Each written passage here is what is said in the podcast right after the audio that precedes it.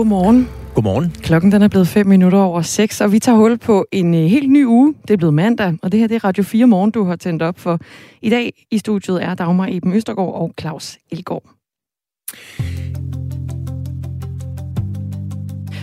Vi skal snakke om ADHD i dag, Claus. Det er nemlig det, vi skal. Og hvis du har ADHD, og i den sammenhæng tager ADHD-medicin, så kan du risikere at blive sigtet for narkokørsel. Sådan er virkeligheden for den gruppe af borgere, der kører bil og tager ADHD-præparatet Elvanse. Politiets narkotest kan nemlig ikke kende forskel på ulovlig amfetamin og så den medicinske form. Og det er et stort problem for borgere med ADHD, det fortæller formand i ADHD-foreningen, og det er Camilla Lydiksen.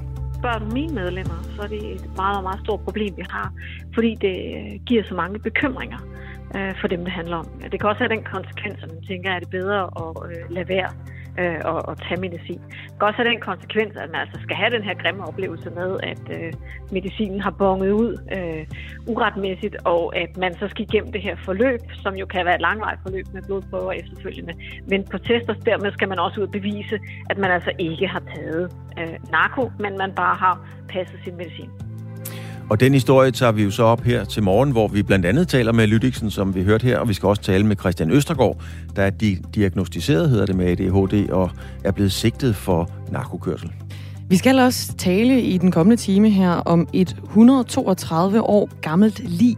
Det er løjtnant Sixten Spare, som øh, skal flyttes fra det sted, han lige nu ligger begravet med sin elskede Elvira Madigan, der var linedanserinde. Elvira Madigan dræbte han selv, inden han selv også begik selvmord.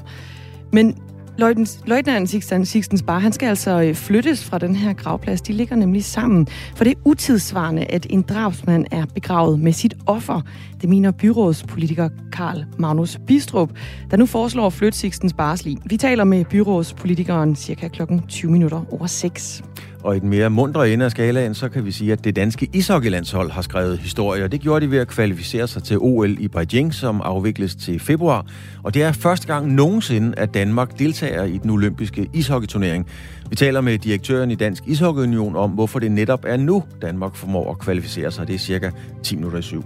Det og meget mere kan du høre her i Radio 4 morgen i dag. Du kan altid sende sms'er ind til Claus og jeg. Det gør du på 1424. Du starter med R4, laver et mellemrum, og så din besked. Godmorgen.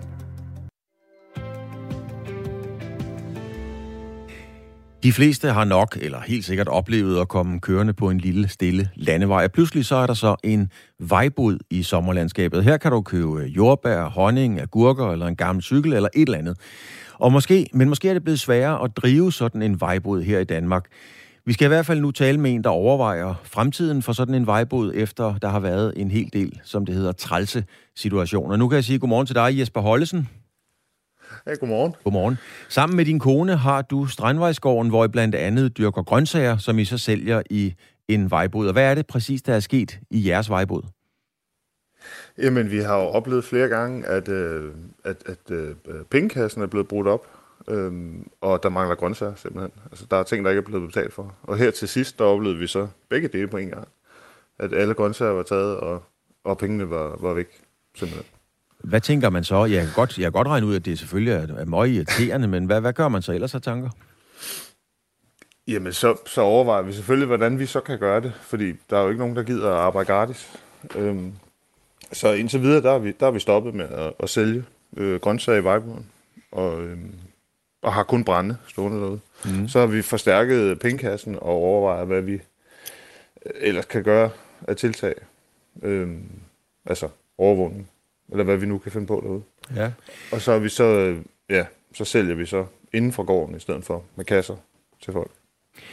Lad os lige få lidt, øh, lidt fakta på. Holsen, i 2019 undersøgte TV2 tyverier netop ved vejboder, og her fortalte flere, at de oplevede, at der blev stjålet fra deres boder. En vejbudsejer ved Tønder fortalte, at over 20 procent af hans varer rent faktisk blev stjålet. Og dengang der sagde Dan Havnstrup Christensen, han er konsulent ved brancheorganisationen Horti Advice, som rådgiver landmænd og frugtavlere, at man som øh, vejbudsejer skal regne med 20-30 procent i svind. I startede den her vejbud op i foråret, og i boden der sælger I friske grøntsager, frugt, bær og brænde. Øhm, hvorfor er, er du egentlig overrasket over, at nogen stjæler noget, som man bare kan gå hen og tage? jamen, det, jamen, det kan du også ude for en supermarked. Det, det kan du gøre alle steder. Der kan du egentlig bare gå ind og tage. Så mm. jeg er overrasket over, at folk vil, vil stjæle en agurk, simpelthen. Altså, det, det, jeg, jeg synes, det er helt rystende, at, at man gider at gøre sig til tyv for så lidt. Mm. Øhm, det forstår jeg ikke, simpelthen. Øhm, jeg troede, man kunne stole på folk. Øh, og det kan vi heldigvis med, med mange mennesker. Men, øh, men der er jo bare nogen, vi ikke kan stole på. Og, og heldigvis kan man stole på, på mange mennesker i den sammenhæng. Men, men sådan spurgt ret åbent, er det ikke lidt naivt at forestille sig, at det ikke sker, at der bliver stjålet fra en vejbud? Mm, jo, men vi forestiller os heller ikke, at der ikke bliver stjålet overhovedet, men ligefrem at bryde en pengekasse op. Altså, det, det er jo ikke bare at glemme at betale for en agurk. Det, det er jo teori. Hvor, hvor, tit, hvor tit har I oplevet det her rent faktisk? Jamen, pengekassen har været brudt op tre gange inden for den sidste måned. Øh, og altså, præcis hvor mange grøntsager, der, der er blevet stjålet, det, det er jo svært at sige. Altså, fordi vi holder ikke øje med præcis, hvad vi lægger ud. Altså, så, så fint et regnskab kører vi heller ikke. Men vi kunne, vi kunne se den ene dag, at jeg lige havde lagt fire gurker ud, og kommer så ud 10 minutter senere for at lægge noget mere ud, og de er væk. Og der ligger ingen penge. Øh, så, så kan jeg jo se, at der, der er forsvundet. Kan du øh. sige noget om de beløb, I, øh, I mister ved, at pengekassen for eksempel bliver brudt op?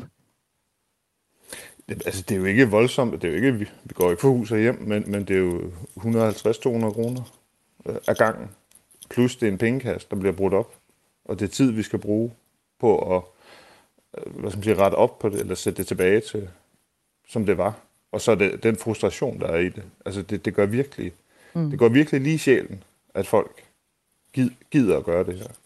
Vi har, det, vi har, talt, med, øh, vi har talt med Dan Havnstrup Christensen, som jeg omtalt før. Øh, han er jo som sagt konsulent ved brancheorganisationen Horti Advice, mm. og det er jo dem, der rådgiver landmænd og, og frugtavlere. Han mener, prøv lige at lytte med her, han mener, at mere sikkerhed ved vejboderne kan være vejen at gå.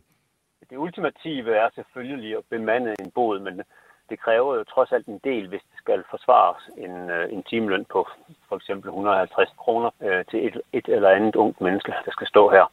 En, en anden mulighed er selvfølgelig at over, overvåge med kameraer. Det er der nogen, der gør i de lidt større boder. Temmelig mange vel efterhånden. Øh, og øh, det hjælper jo noget. Altså selv jeg kan godt regne ud, hvis man stiller en vagt ude ved agurkerne, så er der nok ikke så mange, der kommer og stjæler dem. Men, men, men er det en løsning, der dur? Ah, det, det er måske lidt overkill. Men øhm, jeg, jeg, jeg tænker helt klart øh, noget kamera. Øhm, vi, vi har i hvert fald hørt, at der er erfaring i området for at sætte kamera ud, øh, og, og så vil teori simpelthen anmelde det. Det bliver taget seriøst. Jeg, jeg ved det ikke. Men jeg tænker, når jeg hører det her, og de beløb, du siger, I, I går ikke for hus og hjem, og, og tak for det, et par hundrede kroner og så videre. Mm. Altså, er det besværet værd? Holde sådan gider I det her? Altså, gider vi at gøre noget ved det, eller gider ja, vi gider, gider, I, gider I have en vejbod med alt det bøvl, hvis I skal til at sætte kamera op, og det ene med det andet? Ja, jamen det, det gider vi. vi. Vi synes faktisk, altså det er blevet taget godt imod, at der er mange, der har... Altså vi har solgt en del derude. Det er ikke... Altså det er jo ikke et kæmpe beløb, men, men det er nok til, at vi, vi, vi vil gerne noget mere med, med at dyrke grøntsager, og på den her måde, der kan vi øh, komme af med, altså løbende komme af med grøntsager, uden at skulle til at lave en butik endnu. Øh, men det kan selvfølgelig være, det er det, vi ender med at gøre. Altså lave en rigtig butik. Mm. Har, I, har, du talt, ja, det helt... har I talt med andre, der har vejboder om problemet? Altså er, det, er de isoleret til jer? Eller ja? As we track Hurricane Ida, take a look at this incredible jeg, Undskyld. Jeg, det, det, der kom okay. lige en ind der, som bestemt ikke havde noget med vejboder at gøre. Jeg, det var, jeg tror, det var præsidenten. Ja, det, det, var, det var Joe Biden, det er ked af. Det var mig, der afbrød. Ja. Han har sin egen lille vejbod hen i Amerika, som han også lige, der også bliver taget lidt fra en gang imellem. Er det her ja. et problem, som, øh, som, øh, som også er i andre vejboder? Altså er det noget, I har talt om, at det er et stigende problem? Ja, altså det kan man se i hvert fald i det opslag, som I også, I også har reageret på, at, øh, at der er flere, der har oplevet det øh, her i byen. Øh, og, og de har oplevet, at det var den samme person. Jeg ved ikke, hvem den person så er. Men, men der har det hjulpet med overvågning. Simpelthen. Politiet har taget det seriøst og har, øh, har henvendt sig til, til den person. Nu den, det ligger nogle år tilbage, åbenbart. Men, øh, men det, jeg, jeg tror klart, det er den vej, vi vil gå. Tak for det, Jesper Hollesen, øh, Jamen, der altså har en, du har en vejbod, Strandbådsgården i Saxil, Østjylland, øh, sammen med, med konen. Senere her til morgen, det er lidt efter halv ni, der skal vi tale med Christian Bjørnskov. Han er lykke forsker og professor i økonomi på Aarhus Universitet, og vi skal tale med ham om, øh, hvad det betyder for vores selvforståelse af den, af den danske tryghed, når de her vejbryder øh, oplever at få stjålet penge eller varer. Klokken den er blevet 16 minutter over 6. Og grunden til, at jeg lige fik øh, brudt ind der midt i et interview, det skal jeg beklage, øh, med et lille pip fra præsident Joe Biden i USA, det er fordi, jeg lige sad og prøvede at se, hvad er egentlig seneste nyt i forhold til den her orkan, der jo er gået i land i USA.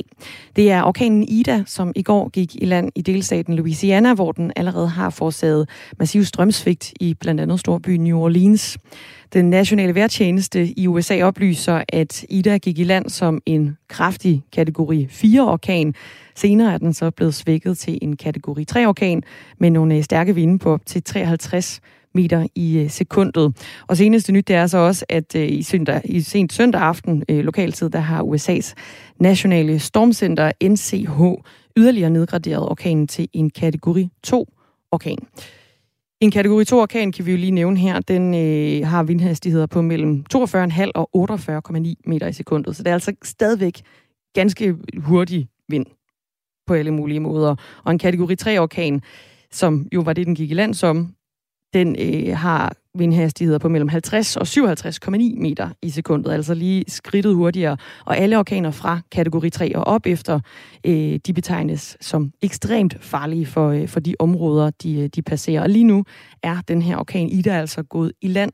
Den gik i land klokken øh, lidt i 12 søndag lokal tid ved øh, en havn omkring 160 km syd for New Orleans i USA. Og øh, den rammer altså præcis 16 år efter orkanen Katrina, der i 2005 ramte også Louisiana og byen New Orleans, dengang der omkom i 1800 mennesker. Ja, det var en, øh, det var en voldsom sag, og øh, CNN fortalte her til morgen, der, der er meget... Øh, der er mange tal, der, der, der flyver rundt i luften omkring det her, men omkring 700.000 mennesker var, var uden strøm, og de kunne jo måske frygte at være i flere uger frem. Ja, det var noget Joe Biden, han, øh, som lige brød ind i udsendelsen her, det var noget, han, øh, han også kunne fortælle, at, at ah, vi ved faktisk ikke lige helt, hvornår, hvornår strømmen den, øh, den kommer tilbage. Det siger han ifølge nyhedsbyrået Reuters. Og øhm, Ida, orkanen her, har altså også krævet sit første offer.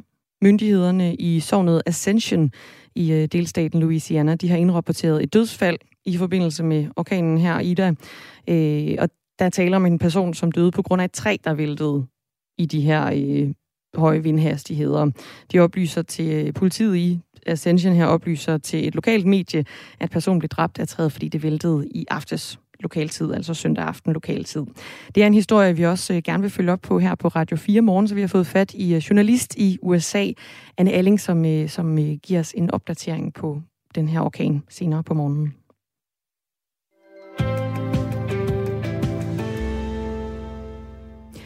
Den svenske løjtnant Sixten Spar ligger lige nu begravet på landet kirkegård på Tåsinge ved Sydfyn. Her ligger han sammen med sin elskerinde, det linedanserinde, der hed Elvira Madigan, som han i år 1889 angiveligt dræbte med en tjenesterevolver, inden han så også sidenhen tog livet af sig selv. Men nu skal det her 132 år gamle lig graves op af jorden og flyttes igen. Det mener du, Karl Magnus Bistrup. Godmorgen. Godmorgen. Byrådsmedlem for Socialdemokratiet i Svendborg Kommune. Hvorfor skal Sixten, Sixten Spar graves op og flyttes netop nu? Øh, ja, altså jeg, man kan sige, at øh, det som er baggrunden for, at øh, jeg fik den idé, det var jo, at øh, vi stadig har en problematik med, at øh, en kvinde om måneden i Danmark bliver stadig dræbt af sin øh, enten samlever eller sin, eller sin øh, tidligere partner. Øh, og så tænker jeg, at det synes jeg ikke er noget, vi skal romantisere og idyllisere. Og øh, det er faktisk det, jeg synes, at vi gør med, at vi har de to liggende ved siden af hinanden. Hvordan det? Kirkegård. Jamen det er det, fordi altså, det, er, det er den dominerende fortælling øh, på Tåsinge, og også her i det sydfynske område, og også, ja, også nationalt bliver den også fortalt, at det er sådan en ulykkelig kærlighedshistorie, hvor to el- unge elskende ikke kunne få hinanden i livet, øh, og så måtte de få hinanden i døden. Altså, det synes jeg er en, sådan en moderne kontekst, så er det en øh, forkert fortolkning. Vil du lige prøve at sætte et par ord på den her moderne kontekst, du henviser til her, siden at de her to, de altså skal skilles ad nu? Ja, altså nu skal, jeg, nu skal jeg jo lige starte med at sige, at det er jo ikke noget politisk forslag. Altså det er et forslag, som, øh, som jeg kom med på en Facebook-side for nogle måneder siden, Øh, og det er ikke noget, jeg har fremsat som noget forslag nogen steder, så, mm. så om det kommer til at ske, det gør det nok ikke. Men altså, den moderne kontekst øh, for det er, at øh, Jamen altså, vi, altså, i stedet for at det er sådan en moderne øh, kærlighedshistorie, så synes jeg mere, at man skal se på det som, at det er en øh, 34-årig øh, soldat, øh, som er adelig, som groomede en 20-årig øh, cirkusprinsesse i lang tid gennem nogle breve. Så stak de af sammen til Danmark, og så var de her i cirka en måned, indtil han løb tør for penge, og øh, så valgte han at skyde hende, og hun har formentlig gjort modværv, øh, og så bagefter så skød han sig selv. Altså jeg synes, at hvis, altså, hvis man ser på det sådan i en moderne kontekst, så virker det ikke som om, at de er sådan et, øh, altså, så kunne hun have skudt sig selv, hvis det havde været en rigtig ulykkelig kærlighedshistorie. Mm. Hvordan kan det være, Karl Magnus Bistrup, du ikke vil tage det her op politisk? Ja, men det er fordi, det kommer jeg ikke til at få opbakning til. Altså, det kommer ikke til at ske, og, og så vil alle folk også sige, hvad er det for noget at bruge penge til på. Og det er det jo sådan set rigtigt nok. Altså, så derfor vil jeg, er det heller ikke noget, jeg kommer til at uh, foreslå, at uh, vi skal bruge politiske penge på. Karl Magnus Bistrup, øh, nu kommer du med, med, med det her. Du, du laver alarm omkring, at man skal flytte det her øh, og, og spare. Du vil ikke komme med det som et politisk forslag. Der ligger et kommunalvalg lige om hjørnet. Er det fordi, du desperat leder efter en sag, så der kommer lidt lys på dig? Jamen, det kan jeg da godt se, at det blev, det blev fremlagt sådan, ikke? Men som jeg siger, nu var det noget, jeg skrev i et Facebook-opslag tilbage i juni, ikke? Som sådan en lille ting. Jeg, får, jeg får, mange ting på min Facebook-side, som måske ikke skal tages helt så alvorligt. Øh, og så var der pludselig en, øh, hvad skal vi sige, en journalistisk interesse for det. Og så blev jeg ringet op og spurgte, om jeg ville være med til at fortælle mere om det, og det ville jeg da gerne. Mm. altså, men, men, ja, ja, men altså, jeg kan sige, jeg ved, jeg ved jo også godt, og jeg vidste også godt på forhånd, at det ikke var noget, som ville blive taget godt imod. Så, øh, så om der, det er en god måde at kaste lys på sig selv på, det er det nok ikke. Men Madigan og Spare, det er jo DNA'en, det er jo øh, øh, signaturen for, for, for hele den landsdel, kan man sige. Der kommer turister for at se det, der kommer penge i kassen osv. Øhm, var du ikke klar over, at du ville få tæsk for at komme med den her? Jo, det kan du tro, jeg var. Jeg skrev også øh, til journalist, da det var, jeg havde til gennemlæsning, så skrev jeg, øh, nu er jeg klar til at tage min tur under bussen. Så jo, jo. Det vidste jeg godt, jeg ville få tæsk for. Der er også flere lytter, der, der, der skriver ind med, med, med de her. Du, du siger, at, at, at Elvira Madigan formentlig gjorde modstand. Vi kender jo sådan set ikke den her historie særligt præcist. Nu har du lige selv udlagt den, altså den her med, at de flygtede sammen til Sydfyn, de indlogerede sig på et hotel i Svendborg, og efter fire uger så var pengene brugt op, og sidenhen så øh, angiveligt har Sixten Spar jo så skudt Elvira Madigan, og sidenhen også, øh, også sig selv. Når man ikke kender historien og må sige formentlig, hvorfor så drage konklusionen, at Sixten Spar ikke fortjener at ligge sammen med Elvira? Ja, okay. Altså, jeg kan jo sige, øh, nu fik, jeg ved ikke, om I fik sagt det også, altså, jeg underviser også i historie, og et faktum ved historien er, at vi jo ikke ved, hvad der skete med noget som helst. Vi laver moderne fortolkninger af, hvad vi troede, der skete, og så fremlægger vi det som historien. Så... Og jeg synes godt, at vi i en moderne kontekst kan sige, at øh, den der idylliserede, romantiserede historie, som man har kørt op igennem 1900-tallet, den er formentlig ikke sand. Så du har gjort Sixens bare til mor der uden egentlig at vide det? Øh, ja, for der er jo ikke foretaget nogen efterforskning. Men alle dem, som så har øh, lavet historien fra slutningen af 1800-tallet frem til i dag, har gjort ham til en øh, ulykkelig forelsket, uden at vide det. Du altså, mener altså... Det samme. Vi har lidt, en lille smule øh, forsinkelse på, øh, på den forbindelse, vi har til dig her, Karl Magnus Bistrup, byrådsmedlem for Socialdemokratiet i Svendborg. Så vi må lige være gode ved hinanden. Men du mener altså, at man bør flytte Sixten Spare, altså afdøde løjtnant, fra den gravplads, hvor han ligger sammen med sin øh, elskerinde. Øh, men hvis man gør det, altså hvis man beslutter at flytte Sixtens Bare fra den her gravplads, så ender man med at glemme historien. Det fortæller Nils Arne Sørensen, der er professor i historie på Center for War Studies på Syddansk Universitet. Man kan diskutere, altså, at, altså, at det, den her grav blev opstillet på det her tidspunkt af de her folk, som betragtede det her som en ulykkelig romantisk historie. Og så kan man sige, det kan man stille spørgsmålstegn ved. Altså, var det i virkeligheden det, det handlede om? Ved vi det? Ikke? Men, men, men så, kom, så, så, giver man, så giver man den besøgende en chance for at reflektere over det her. Hvis man nu skiller det med, så det eneste, man får ud af det, det er, at historien om Sixten Sparre og Elvira Madigan, uh, den går fuldstændig i glemmebogen. Og det, det får jo ikke nogen til at tænke over uh, vold i parforhold og den slags, vel? Nu er du jo også øh, selv historielærer, Karl Magnus Bistrup. Burde man, som øh, Nils Arne Sørensen her påpeger, i virkeligheden ikke bruge fortiden til netop at blive klogere frem for at forsøge at slette historien, altså ved at flytte Sixten Spar? Jo, altså det kan man gøre. Altså nu, nu vil jeg jo også sige, altså man har jo faktisk flyttet gravstedet flere gange indtil det, den, øh, den, hvad skal vi sige, den plads, vi har i dag, som er sådan noget 20-25 år gammel. Øh, så, så man flytter den jo også, og man laver også en ny historie øh, hele tiden. Øh, og man kan sige, jo, det vil også være fint. Altså, jeg har sådan set ikke nogen intention om, at han skal graves op. Men at man burde måske sætte en, en sten, øh, som forklarer omstændighederne i, i en ny kontekst. Og eventuelt så burde man måske den her plads, hvor de ligger med deres to gravsten ved siden af hinanden, så tage hans gravsten og flytte et eller andet sted hen og fortælle den, den historie ved siden af. Så videreudvikle historien, kan man kalde det, Karl Magnus Bistrup? Ja, altså det, det, det virker måske meget underligt, men altså som sagt, man har flyttet de gravsten tidligere og ændret på historien og måske opdyrket den en lille smule med en bestemt vinkel. Det kan vi lige så godt gøre igen, bare med en anden vinkel. Det er en øh, kendt skik ved bryllupper i dag, at bruden ligger sin buket på Elvira Madigans gravplads netop for at mindes den her ulykkelige kærlighedshistorie, de er altså endte i. Er det ikke synd, hvis Elvira Madigans minde så går tabt ved at flytte jamen, Sixten Spare fra graven her? Om det synes jeg da overhovedet. Jeg synes da ikke, der går noget for Alvia Madigans øh, minde ved at flytte ham. Altså, hun vil jo stadig have pladsen. Hendes øh, plads vil stadig være samme sted. Altså, jeg har ikke talt om, at hun skal flyttes nogen steder hen og skal glemmes. Øh, det er bare historien om, at de er et ulykkeligt øh, par, øh, som valgte at tage deres eget liv, som måske skal modereres en lille smule. Bistrup, du har læst, studeret historie, underviser i det, men også filosofi. Så nu spørger jeg dig lige, er det her øh, filosofen Bistrup, der mere taler, eller er det kommunalpolitikeren, jeg spørger lige igen, der desperat har brug for en sag? Ja, altså det er, det er mest historikeren og filosofen, som taler. Altså, fordi min, min primære anke er sådan set øh, det her med de moderne partner, partnerdrab, som vi bare har alt for mange af stadigvæk. Øh, et om måneden, øh, og vi har utrolig travlt altid med at fortælle om andre øh, kulturer, som vi synes, der er tilbagestående, hvor, hvor den slags ting finder sted.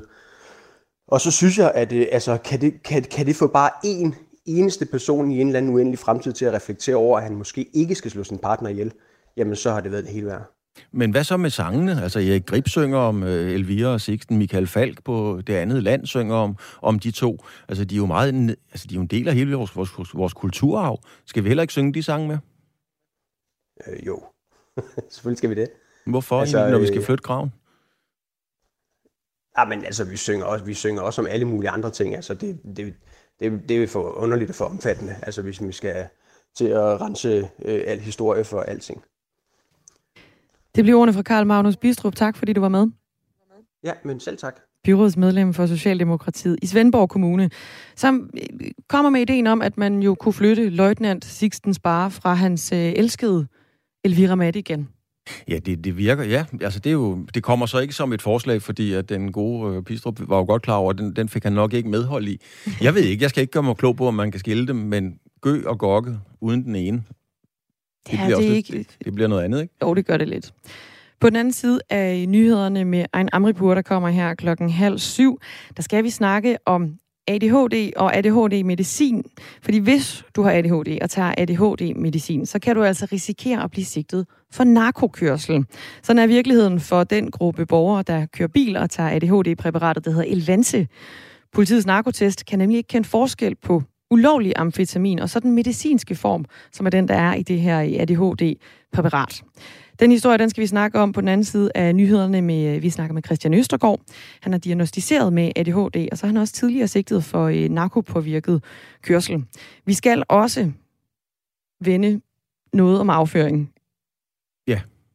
Det bliver lige et kort tæk på øh, et præparat, som kan afhjælpe folk. Altså det her fæsestransplantation er det jo sådan set. Det er det, det hedder. Hvor syge mennesker, der har noget galt med tarmfloren, de kan spise afføringspiller, kan man sige, fra folk med en rask tarmflora. Og det, er altså, det viser sig at være ret effektivt. Det skal vi også lige nå at vende. Og så skal vi også omkring øh, det danske ishockeylandshold, der skrev historie i går. Det må man sige, at de skal til OL. Og den der med, øh, med faces, den er altså ret interessant, og der er lavet noget vanvittigt interessant forskning på det. Det bliver på den anden side af nyhederne med Ejn Amripur her på Radio 4. Klokken den er blevet halv syv.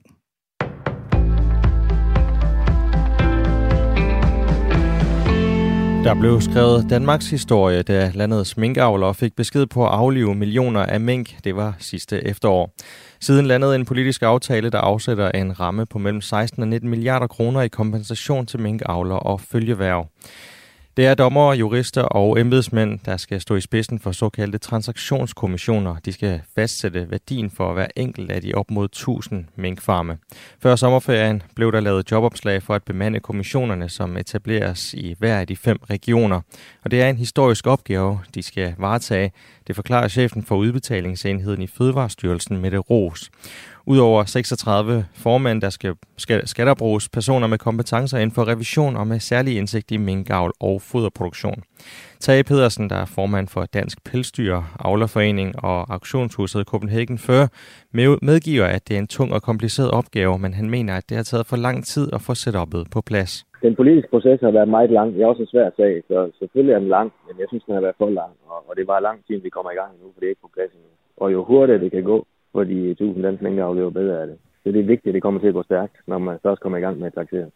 Fødevarestyrelsen kan ikke oplyse, hvornår arbejdet med at taxere går i gang, men når først dommer og de øvrige eksperter har påbegyndt arbejdet, vil der gå op til tre år, før de sidste erstatninger er udbetalt. Det fremgår et svar fra Fødevareministeriet. Regeringen vil holde fast i at have en reserve af penge til at håndtere covid-19-udfordringer også næste år. Det fremgår af regeringens finanslovsudspil, som Ritzau har set. I alt ønsker regeringen at afsætte 4 milliarder kroner til at håndtere udfordringer som følge af covid-19. Sidste år havde regeringen 9,2 milliarder kroner med i sit udspil til finansloven til en coronakasse, som også fik tilnavnet kriskassen. Finansminister Nikolaj Vammen vil ikke på forhånd afsløre, hvor mange penge regeringen vil sætte af til coronakassen, men han mener, at der er brug for at sætte penge af til de ekstra udgifter, der stadig kan komme på grund af covid-19. Også selvom udfasning af restriktioner har gjort det mindre relevant, fordi økonomien igen er kommet i svingninger. Det er ikke sikkert, at vi får brug for den, men det er klogt, at vi sørger for at have et år mere med krigskassen, når vi stadig er i en tid, hvor der er usikkerhed, sagde Nikolaj Vammen. Og det er her til formiddag i dag, at finansministeren præsenterer regeringens udspil til finansloven til næste år. USA's præsident Joe Biden byder på onsdag sit ukrainske modstykke Zelensky velkommen i det hvide hus. Det oplyser det hvide hus i en udtalelse. Besøget skal ifølge Udtalelsen ses som et udtryk for solidariteten mellem de to lande. Besøget vil bekræfte USA's urokkelige støtte af Ukraines suverænitet og territoriale hedder det, integritet, der står over for Ruslands vedvarende aggressioner, lyder det. Flere raketter med retning mod Kabuls internationale lufthavn er i dag blevet skudt ned af et missilforsvar. Det oplyser amerikansk, en amerikansk embedsmand til nyhedsbyrået Reuters. Ifølge embedsmanden blev mindst fem raketter sendt i retning mod lufthavnen. Og det er uklart, om de alle er blevet skudt ned af missilforsvaret. Embedsmanden tilføjer, at der ikke umiddelbart er tegn på, at nogle amerikanere er kommet til skade, men det vides endnu ikke præcist. Soldater fra USA arbejder i øjeblikket i lufthavnen på at evakuere amerikanske statsborgere og lokalt ansatte fra Afghanistans hovedstad. Og så tager vi også et kig på vejret. Det bliver i dag tørt med nogen eller en del sol mod sydøst, dog mere skyder, der kan komme enkelte byer. Temperaturerne kommer op mellem 16 og 23 grader, og så bliver det køligst på Bornholm. I aften og i nat tørt og klart vejr, og temperaturer ned mellem 10 og 15 grader. Det var nyhederne på Radio 4, og nu er Dagmar og Claus klar med mere morgenradio til dig. Det er vi nemlig. Der faldt lille lyd ud der, men vi er altså øh, tilbage her i studiet. Claus Elgaard, Dagmar Eben Østergaard beværter Radio 4 morgen her til morgen. På nyhedspinden, der har vi egen Amripur. Forestil dig, at du bliver stoppet af politiet, som forlanger, at du skal lave en såkaldt narkotest. Forestil dig så, at testen er positiv, og du derfor bliver sigtet for narkokørsel, selvom du rent faktisk på ingen måde har indtaget ulovlige stoffer. Det er et scenarie, der er virkelighed for nogle borgere med ADHD. Fordi noget ADHD-medicin indeholder nemlig en type amfetamin. Og det selvom man altså helt lovligt må køre bil efter indtagelse af den medicin. Ja, politiets narkotest, den kan jo ikke kende forskel på lovlig og ulovlig amfetamin. Det betyder, at man kan blive sigtet for narkopåvirket kørsel. Og det er et stort problem, som har konsekvenser for borgere med ADHD. Det fortæller formand i ADHD-foreningen Camilla Lydiksen spørger du mine medlemmer, så er det et meget, meget stort problem, vi har, fordi det øh, giver så mange bekymringer øh, for dem, det handler om. Det kan også have den konsekvens, at man tænker, at det er bedre at øh, lade være øh, og, og tage medicin. Det kan også have den konsekvens, at man altså skal have den her grimme oplevelse med, at øh, medicinen har bonget ud øh, uretmæssigt, og at man så skal igennem det her forløb, som jo kan være et langvarigt forløb med blodprøver efterfølgende. Men på tester, dermed skal man også ud og bevise, at man altså ikke har taget øh, narko, men man bare har passet sin medicin. En af dem, der har været sigtet for narkokørsel, det er dig, Christian Østergaard. Godmorgen. Godmorgen. Christian Østergaard, du er 33 år, og så er du diagnostiseret med ADHD. Til daglig, der tager du ADHD-medicinen Elvanse, og for knap et år siden blev du stoppet af politiet og bedt om at lave en narkotest. Den viste sig så at være positiv. Prøv at forklare, hvordan du blev sigtet for narkokørsel. Øh, ja, øh, det, der er jo ikke så meget i det. Øh, der var jo bare... Øh, jeg blev stoppet, fordi jeg åbenbart virkede lidt for glad.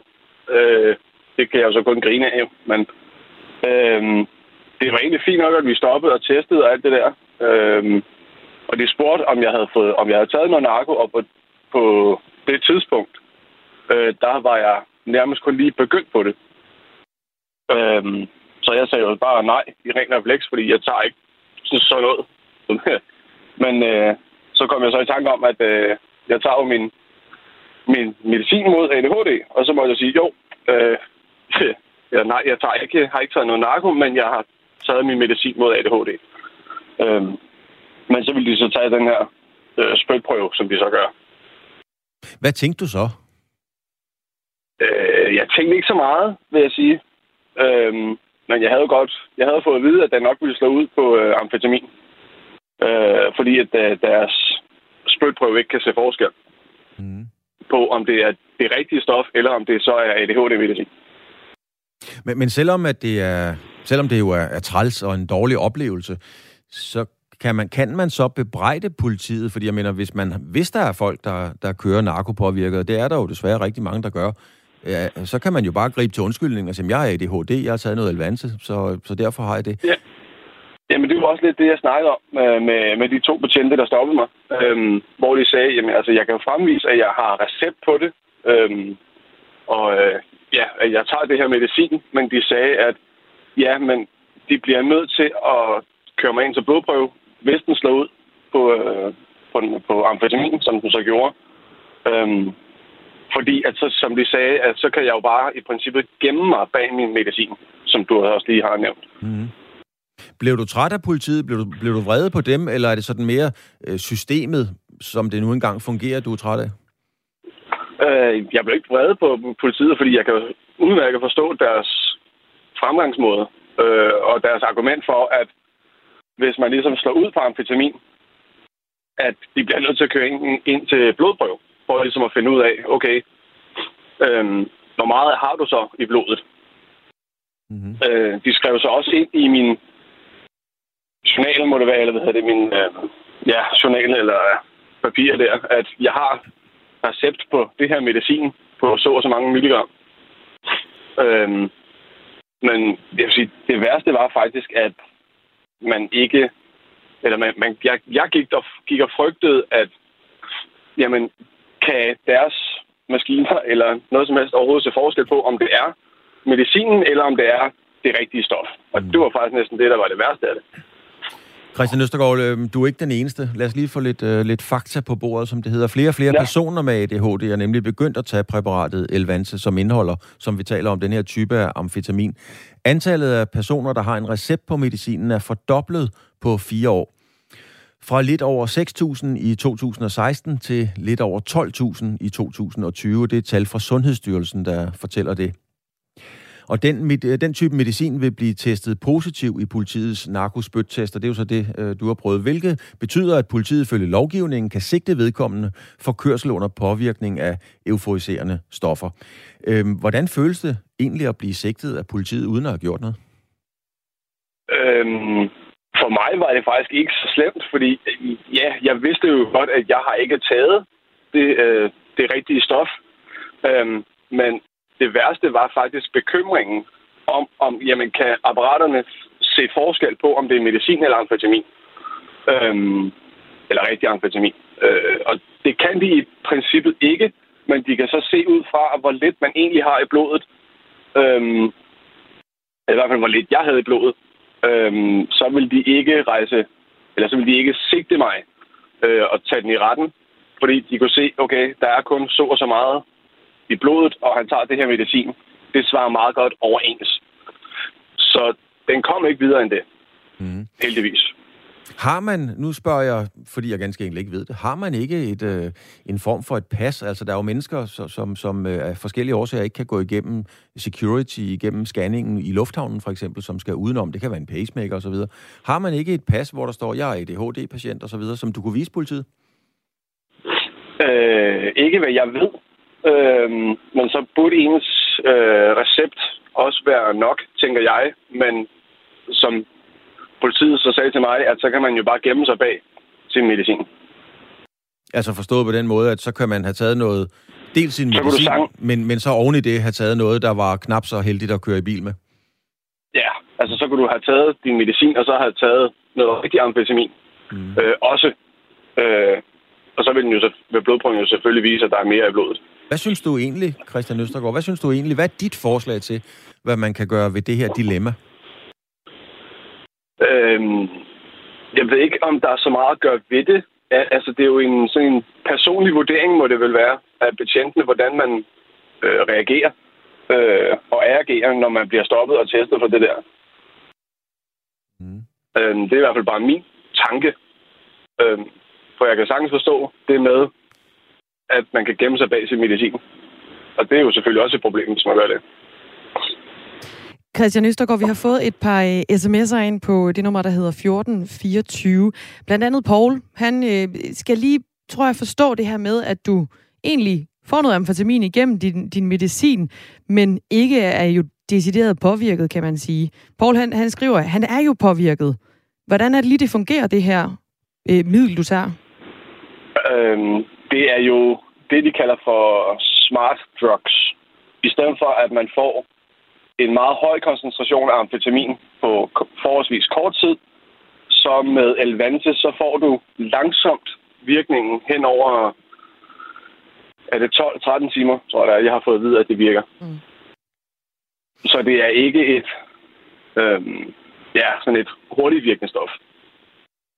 Der er kommet en her, øh, øh, Christian Østergaard, og, og der står her, øh, hvad er problemet? Få din læge til at lave en erklæring og få det ind på din telefon, så politiet kan se den. Må ikke manden blev stoppet, fordi han kørte som vanvidsbilist? Når jeg stiller de spørgsmål, så er det simpelthen ikke for at beskylde dig og mistro, at du har været kørt som vanvidsbilist.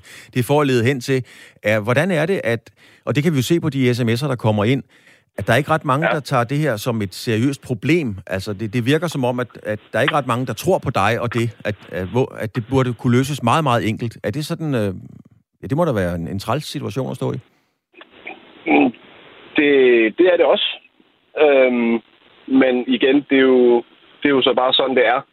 Øhm, jeg er ikke blevet stoppet siden, så det er jo, har jo ikke som sådan været et stort problem for mig. Øhm, så ja, ja, altså jeg kan godt forstå problemet. Men føler man, du, føler du, I bliver taget alvorligt? Er, øh, det er svært at sige, synes jeg. Øh, fordi en, ja, nu har jeg ikke læst så meget op på det, men en, en, en, en almindelig hjerne fungerer ikke helt, eller en ADHD-hjerne fungerer ikke helt på samme måde som en almindelig hjerne. Og som en, en med ADHD bliver ikke påvirket på samme måde øh, af amfetamin som en, der ikke har ADHD. Der kommer vi jo ind i noget øh, medicin og noget, noget teknik, Christian ja, Østergaard, så det er mere... Ja, det har jeg heller ikke fået. Nej, lad os holde os til princippet øh, i, i, ja. i, i dilemmaet i det. Tak skal du have, Christian Østergaard, som altså er diagnostiseret med ADHD og har været sigtet for narkokørsel på grund af ADHD-medicin, uden i øvrigt at være påvirket. Tak fordi du ville være med. Det var så Klokken den er blevet kvart i syv. Fra øh, ja, en ting til en, en ganske anden ting, kan vi vist godt sige. Fordi hvis du nu skulle være så uheldig at få den livstruende tarmsygdom, der går under navnet Clostridium difficile, så skal du være glad for, at du bor i Danmark. Danmark er nemlig førende i Europa i behandlingen af den her sygdom. Det viser en kortlægning i 47 lande, som forskere fra Aarhus Universitetshospital står bag, og som altså netop er offentliggjort i tidsskriftet, det hedder The Lancet Regional Health Europe. Nu kan vi sige godmorgen til dig, Christian Lodberg Vass. Godmorgen. Du er overlæge ved lever, mave og tarmsygdomme på Aarhus Universitetshospital, og så har du været med til at opbygge den første danske fæsesbank. Behandlingen, som øh, vi i Danmark er førende indenfor, den foregår ved noget så flatterende som en fæsestransplantation, altså en, en transplantation af afføring. Vil du ikke lige prøve at sætte et på på, hvordan det foregår? Jo, det er ganske få patienter, som har den her livstruende sygdom, som du også siger, den der hedder Clostridium difficile, som kan blive behandlet ved at få en ny tarmbakteriesammensætning. Og øh, da vi startede, der foregik det ved, at vi puttede flydende donorafføring ind i tarmen på patienterne, enten ved en kikkertundersøgelse op gennem endetarmen, eller ved en sonde, som man skulle have ført ned i tyndtarmen.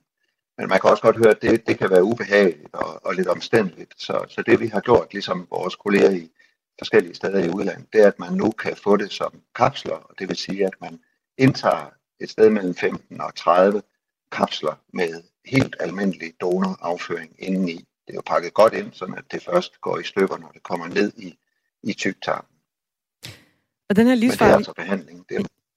Ja, det, og det, det, det er jo så et middel imod den her livsfarlige tarminfektion, som hedder Clostridium difficile, som, som typisk rammer patienter, der har fået øh, den kan man sige, naturlige tarmflora i kroppen ødelagt, for eksempel gennem et voldsom antibiotikabehandling eller betændelse i, i urinveje eller lunger. Og det er både i Aarhus, Odense og i Hvidovre, der findes de her øh, fæsesbanker, hvor afføring fra raske donorer, det er jo så samles, og som du så siger her, så laves det om til kapsler, som man så indtager. Det gætter jeg på, det er, det er oralt. Nu tror jeg... Skiftet fra, at vi Ja, er du der endnu? Ja, vi er her endnu. Jeg tror simpelthen bare, at vi har en, ja, en forsinkelse på, øh, på linjen. Der er en lille forsinkelse. Det er rigtigt, at skiftet fra, at man skulle have det med sonde eller skop, det var til, at man kan indtage det som kapsler. Det har gjort det nemmere på alle måder. Det er stadigvæk vigtigt, at det, det kun er ved nogle bestemte sygdomme, det er fornuftigt. Der er det til gengæld også vigtigt, at man har adgang til behandlingen. Og det, som var nyt ved den undersøgelse, som I, I fortalte om, den her europæiske undersøgelse, vi kunne se, det var, at øh, det land, øh, hvor vi er længst fremme med at udbrede det til, at alle kan få det, uanset om de bor på Falster eller i Nordjylland, at, øh, at de har mulighed for at få behandling, hvis det vel og mærke er, er, er den rigtige behandling af den sygdom. Og der, øh, der er det lykkedes i Danmark på en måde, som er, som er unik, og også på grund af det samarbejde, der har været i, øh, i de forskellige steder, hvor vi nu laver den her behandling. Og det er helt vildt effektivt, altså det her øh, fæsestransplantation. Fordi når man indtager en, andens, en anden persons raske tarmbakterier, så er det sådan, at den ellers jamen, ofte dødeligt syge patient faktisk ofte bliver rask allerede dagen efter. Hvorfor er det her så, øh, så godt et, et, et middel imod øh, tarminfektion? det er noget af det, vi også undersøger sammen med de partnere, vi har i det her projekt. Det er jo et stort projekt, som vi laver sammen med forskellige andre partnere. Danmarks Tekniske Universitet, og det er funderet på Aarhus Universitetshospital projektet. Man ved det faktisk ikke. Øh, Øh, men det er som om, at man tænder for en kontakt, der har været slukket, og de fleste, der får behandling, kan mærke det samme dag. Ja, hvad kan konsekvensen være, hvis man ikke får den her behandling? den sygdom, vi behandler, øh, ender hos nogen med, at man dør af den. Så, øh, og det man kan, hvis man ikke har mulighed for at få fæstetransplantation, det er langvarig behandling med en særlig type antibiotika, som man så får udleveret på hospitalet. Så, øh, men, men for de ældre, der er, er syge af de her klostridier, og det er rigtigt, det er typisk efter antibiotikabehandling, hvor man får tynde afføring, der har sygdommen en høj dødelighed. Christian Lodberg Vass, øh, hvis man øh, ligger og ser noget, øh, eller sidder og ser noget BBC-dokumentar i øjeblikket, så er der faktisk rent meget, rigtig meget omkring det her emne.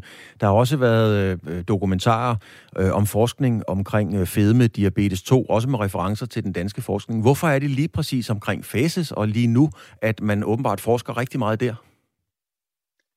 Vi har de sidste øh, årti cirka fundet ud af, hvor meget vores tarmindhold det betyder for vores helbred.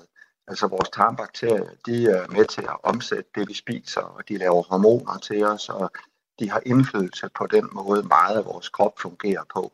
I gamle dage, der tænkte vi, at, at det, var, det var bare tarmfunktioner. Man skulle på toilettet, og man skulle af med det. Men nu ved vi, at tarmen og hjernen snakker med hinanden. Tarmen og musklerne snakker med hinanden. Så der, er en, der har vi opdaget meget af den dialog, der er i kroppen, og hvordan vores tarm er det, man kunne kalde et selvstændigt organ i kroppen. Og, øh, og der ved man ikke helt lige, hvor meget det betyder, men selve den opdagelse, for eksempel at vores humør eller vores, vores hjernefunktioner, øh, de, er, de er påvirket af tarmbakterierne. Hvad vi har lyst til at spise, for eksempel. Øh, den opdagelse, den, den giver helt nye muligheder for, øh, hvordan, kan vi, hvordan kan vi påvirke den måde, vi fungerer på gennem tarmen. Og, og det, det gælder mange sygdomme. Det der, det, der så er lidt, lidt vanskeligt at sige, det er, kan man så for eksempel lave om på tarmbakterierne, og derigennem opnå effekter på sygdomme inden for overvægt, sukkersyge, hjernesygdomme. Der nævner man Parkinsons sygdom for eksempel. Men, øh, men der må vi gå frem med de her videnskabelige forsøg, som, som også er de forsøg, vi laver øh, i Aarhus. Øh, det er, øh, mm. passer det? Altså kan man så faktisk lave om på på, øh, på den måde, hjernen fungerer på med facetransplantation. Og det, der er nogle af de forsøg, der bliver lavet, de viser nogle overraskende resultater. Og, og blandt andet, at det er altså ikke alle tilstande, hvor det, hvor det er fantastisk øh, som behandling, selvom det er det lige præcis ved den her sygdom. Om ikke andet, så er vi i hvert fald blevet øh, førende inden for facestransplantationer i, øh, i Danmark. Christian Lodberg Vas, tak fordi du var med. Tak for det overlæge ved lever, mave og tarmsygdomme på Aarhus Universitet. Og så har han altså også været med til at opbygge den første danske fæsesbank.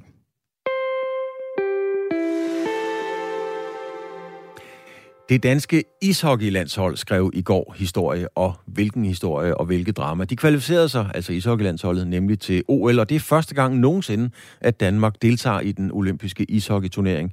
Og det skete med at slå Norge med 2-0. Målmand Sebastian Dam sagde sådan her til TV2 News umiddelbart efter kampen. Jeg ved ikke engang, hvordan vi skal sætte ord på det mere, fordi det er, det er simpelthen det har været en drøm, vi har haft i så mange år. øhm, fra, fra Minsk for nogle år siden har vi, har vi simpelthen haft det her som en hævn, vi gerne ville have, have taget. Øh, og for mange af os har det måske været sidste chance i, i vores karriere for at, at, at vinde sådan en gruppe her og have mulighed for at komme til OL. Så at det, at det nu er lykkes, det er simpelthen det, det er så stort. Altså det er, øh, mindst på størrelse med en, en kvartfinale til et VM. Og det er jo ikke småting, kvartfinale til et VM. Nu kan jeg sige godmorgen til dig, Ulrik Larsen, direktør i Ishockey Unionen. Tillykke. Tak skal du have. Godmorgen. Godmorgen. Det her, det er stort. Øh, hvor stort er det egentlig? Ja, jeg kan næsten kun tilslutte mig, som, som Sebastian han sagde i går lige ude efter kampen. Det er jo et stort, stort resultat for os. Uh, alene det, at vi aldrig nogensinde har gjort det før nogensinde så, øh, så, så er det selvfølgelig stort. Øh, jeg har trods alt været i kvartfinalen to gange i, i historiens løb, men øh, at kvalificere til OL og deltage i OL, det har aldrig skidt for os før, så det har været, det har været et mål for os, at sådan at hænge derude, og, og, og, og de aftes, der, løb, der løste det så egentlig. Nu er det ikke alle, der er på hjemmebane i ishockeylivets glæder, så lad mig lige rise en, øh, en smule op, inden vi snakker videre. Altså, ishockey fik sin debut på det olympiske program tilbage i 1920 og har været med lige siden. Og så skulle der altså gå næsten 100 år, før et dansk ishockeylandshold formåede at kvalificere sig til OL. OL afvikles i Beijing fra den 4. til den 20. februar i 22. Kanada er det land, som har vundet den olympiske turnering flest gange. De har vundet den ni gange.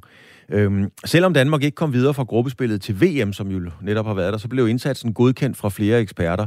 Med det i baghånden, hvad er så målet til OL? Ja, man kan sige målet. Målet er selvfølgelig stadigvæk at komme derover til Kina i februar måned og gøre et, et godt resultat. Nu blev puljerne først sat i går, og jeg synes stadigvæk, det ser fornuftigt ud. Øh, der er en masse usikkerheder nu om, hvordan der vil ledes øh, det hele det kommer til at foregå. Hvad er det for et hold, vi kommer til at stille med?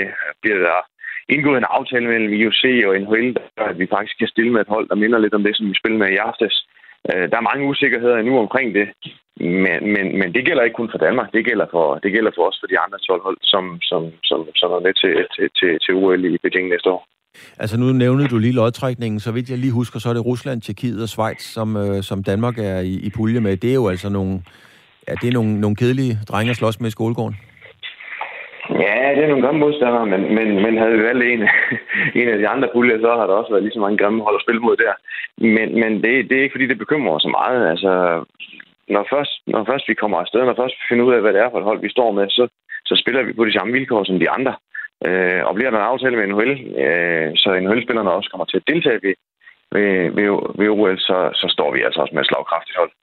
Ja, nu siger du NHL, det er National Hockey League, altså den amerikanske liga, som formentlig, eller som uden tvivl er den stærkeste øh, i verden. Man ser jo med jævne mellemrum til VM, at, at, at øh, Sverige, Norge, Sverige, Tjekkiet, Rusland osv., de kommer ikke til at stille med alle deres NHL-spillere, og det har Danmark jo så heller ikke gjort.